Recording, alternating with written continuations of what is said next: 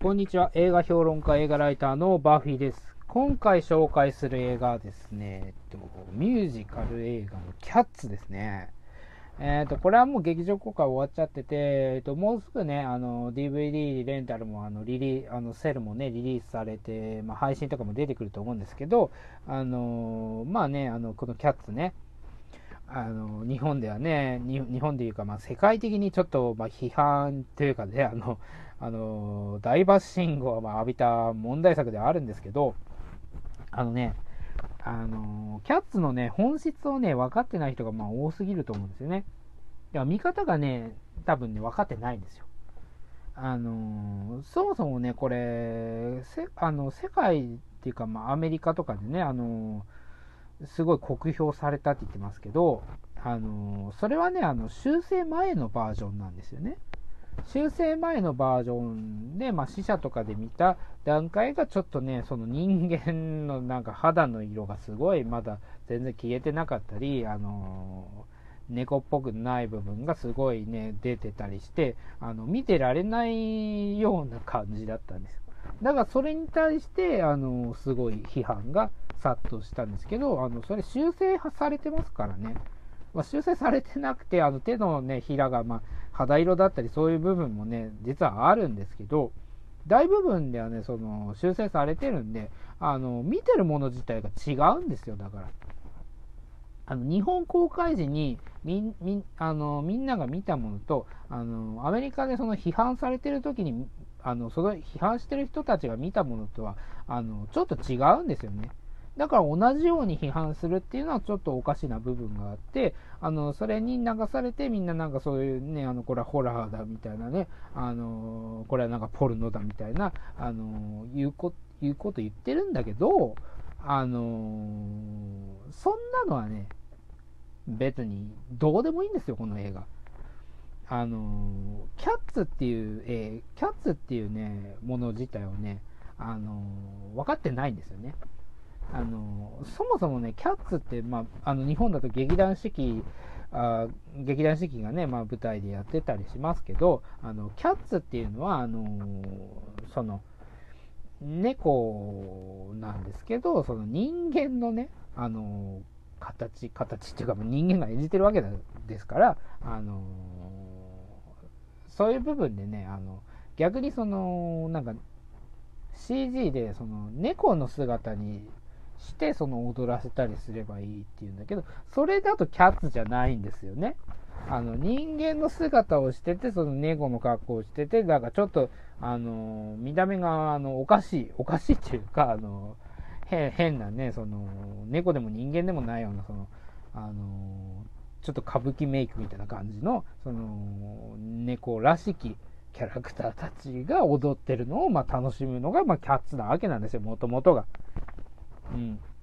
それをね、あのー、映画にするっていうことで、まあ、ちょっと、あのー、リアルっていうか、あのもうちょっと、まあ、体になじませるようにしたっていう部分で、あのこれはね、これでありなんですよ。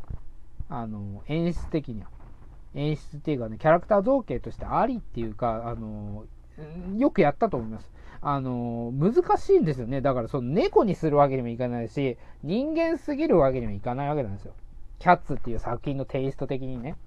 だからそこを、あの、あの、なんか絶妙に気持ち悪いラインで、あの、絶妙な気持ち、絶妙に気持ち悪いね、あの、バランスで、あの、実現したっていうのは、これはこれでね、あの、個人的には、あの、アーリーだと思います。あの、全然いいと思います。でね、あの、これ、もう一個ね、その注目してもらいたいのが、この、舞台版だと、あのマンカストラップっていう、あの映画にも出てきますけど、えーと、映画だとね、えーと、ロビー・チャールドっていう人が演じてて、この人だ、この人はね、あのニューヨークのシティバレ、元シティバレーダーなんですよ。で、あのー、まあ、ドラマのね、サウンドトラックっていうドラマあるんですけど、それの、まあ、ゲイのトロイ役とかもやってる人なんですけど、あのー、この本来舞台版ではこのマンカストラップが、あの、ナビゲートキャラクターなわけなんですね。で、映画版の方では、あの、舞台ではね、あんまり存在感がないっていうか、まあ、いることはいるんだけど、あの、ちょっとすごいちょい役のあのビクトリアっていう猫がいるんですけど、まあ、そこに、あの視点をずらしてるわけなんですよ。それをナビゲートキャラクターにしてるんで、あのナビゲートキャラクターじゃない、そこに視点をずらして、その、えーと、ビクトリアをあのビクトリアを誘導するあのマンカストラップとか、まあ、その周りの猫たちがね、ビクトリアを誘導するっていう面で、そのビクトリアはあの観客っていうか、あの私たちのその目線に置き換えられてるわけなんですね。だから、その、もともとキャラクター造形の薄いキャラクターということで、あの、結構アレンジのしやすいキャラクターなんですよ。逆に言えば。だからビ、あの、ビクトリアは、あの、そこで、その、あの、フランチェスカ・フェイ、えっ、ー、と、ヘイワードか、えー、がね、その、もともとバレエダンサーですから、あの、まあ、あの舞台の方でもバレエバレエをやるキャラクターなんですけどあのそこをねあのもうちょっとあのテイスト、まあ、本格本格的に変えてあの全体的なそのミュージカルダンスっていうかねあのなんだろうなそういったあのうんと創作ダンスみたいな感じじゃなくってあの全体この映画の全体のテイストをもうバレエダンステイストにあの置き換えていったわけなんですね。だからそれによってそのなんだろうその あの体の動きがちょっとしなやかすぎてあの気持ち悪いとかそのあの逆にエロエロすぎるとか あのそういった部分がちょっと出てしまったんだけどあのそれに関してはねあのマシュー・ボーンのバレエ劇とか見て、見た人わかると思うんですけど、いや、そんなもんなんですよ。あの、バレエ劇っていうのは。バレエ劇っていうのは、そんなもんなんですよ。あだから、そんなとこはね、あの、否定するうちにも入らないんですよ。あの、そんなのはいいの。あの、キャッツ、このキャッツは。そんなのはいいし、この絶妙な気持ち悪さのね、LINE で、その、あの、映像化してくれたっていうことは、もうこれ、あの、けなす部分じゃないですよ。もう褒める部分ですよ、これは。うん。だからね、これはね、あの、いいんですよ、これで。で、キャッツっていうのは、あの、もう一つね、そのストーリーがないっていうことを映画でね、言う人いるんですよ。あの、なんか舞台のキャッツ見たことないのかって言いたいですよ。あの、舞台のキャッツなんてね、あの、ストーリーなんかないんですよ、これ。ほとんど。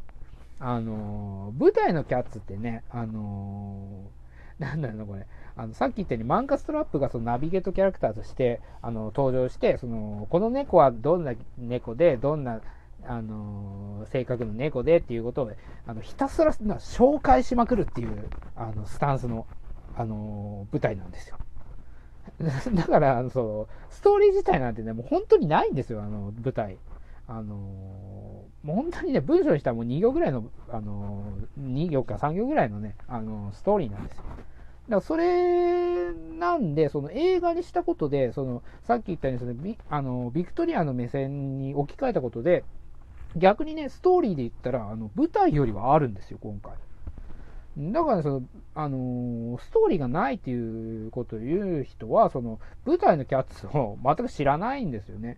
あのー、舞台のキャッツなんてもっとないですから、ストーリーなんか。うん。だからね、そこを、あのー、だから見方が分かってないと、あの、これダメなんですよ、キャッツって。だから、造形の部分でも、そのキャッツっていう舞台のことを知っていれば、あの、あのそこをねうまく表現してくれたなっていう部分ねこれはあのいいプラスのあのイメージなんですよ。それをね、あのなんか負のイメージしちゃってるんだけど、だとそれだったらもう舞台、舞台の方からもう批判していかないといけないわけなんですよね。うん、そこはだから違うわけなんですよ。で、他にもね、あの、まあ、それ、そういうなんか批判があるとかないとか、そういう部分のことは置いといて、あの、見どころの部分を、まあ、説明しますけど、これさっき言ったように、そのバレエダンサーの、その、あの、バレエダンステイストに置き換えてるんで、あの、舞台ではないような、そのバレエダンスの、その、圧巻のバレエダンスシーンっていうのが結構あったりするんですよね。あの、例えばね、あの、これ、プロのダンサー結構参加してるんですよ。メジャー、あの、メインキャラクター、そのジェニファー・ハドソンとか、あの、ジュディ・デイチとかね、そういう名優が揃ってるんだけど、その脇役も結構注目してもらいたくって、あの、最初に言ったね、ロビー・チャイルドっていう人もこれ、あの、ニューヨークシティ・バレーダー元で、あの、活躍してた人で、あの、パリのアメリカ人とかね、あの、舞台とかに結構出てたりする人で、あの、トリー賞とかの候補にもなった人なんですよ。その他にもね、あのえーと、映画で言えばね、メインブラックの、メインブラックインターナショナルに出てたね、あの、レッツインズっていうあの、双子のあのダンサーがいるんですけど、その人も出てます。そのその人っていうか、その人たちも出てますね。この人はね、この人たちはね、あのビヨンセのバックダンサーもやってた人なんで、あの本当にね、ダンスうまいし、あの他に、まあ、あの代表的なところで、もう他にいっぱいいるんですけど、代表的なところで言えば、あのスキンブルシャンクスっていうね、あのなんか時計、時計を登った、時計、時刻猫っていうか、んちょっと言い方わかんないですけど、あの難しいですけど、あの時計を持ったなんか猫がいるんですよ。スキンブルシャンクスっていう。その猫はね、あの舞台であのタップダンスとかしないんですけど、このあの演じてるですね、スティーブン・マックレイという人が、あのこの人、まあ、バレエダンサー、まあ、前提としてバレエダンサーですなんですけど、あのタップダンスがすごい上手いんですよね、その中でも。あのだからその自分のバレエ劇の中でタップダンサーを、タップダンスを取り入れたりしてるんですけど、だからあのこの、あのスティーブン・マックレイのその特技としてあるタップダンスをもう映画のキャッツにはまあ取り込んでると。だからそこの部分で、あの、え、舞台と違う部分でね、その、ざっくり大きな部分で言えば、そのバレエ、あの全体的にバレエダンステイストになってるっていう部分と、その、俳優の特有、特有というか、その、得意な、あの、部分が、その、あの、ダンスシーンに反映されてるっていう部分で、これすごいあの、ダンス映画、ダンス映画っていうかね、バレエダンステイストの映画としてもすごい見応えがあるし、そのミュージカルシーンと一つ一つもすごいクオリティ高くなってるんで、あの、全然ね、その、あの、なんかデザインがどうこうって言って、その見ない人っていうのは、あの、ちょっと損してるなっていう部分で、その入り口がどうでもいいんで、これ、まず見てくださいっていう作品なんです。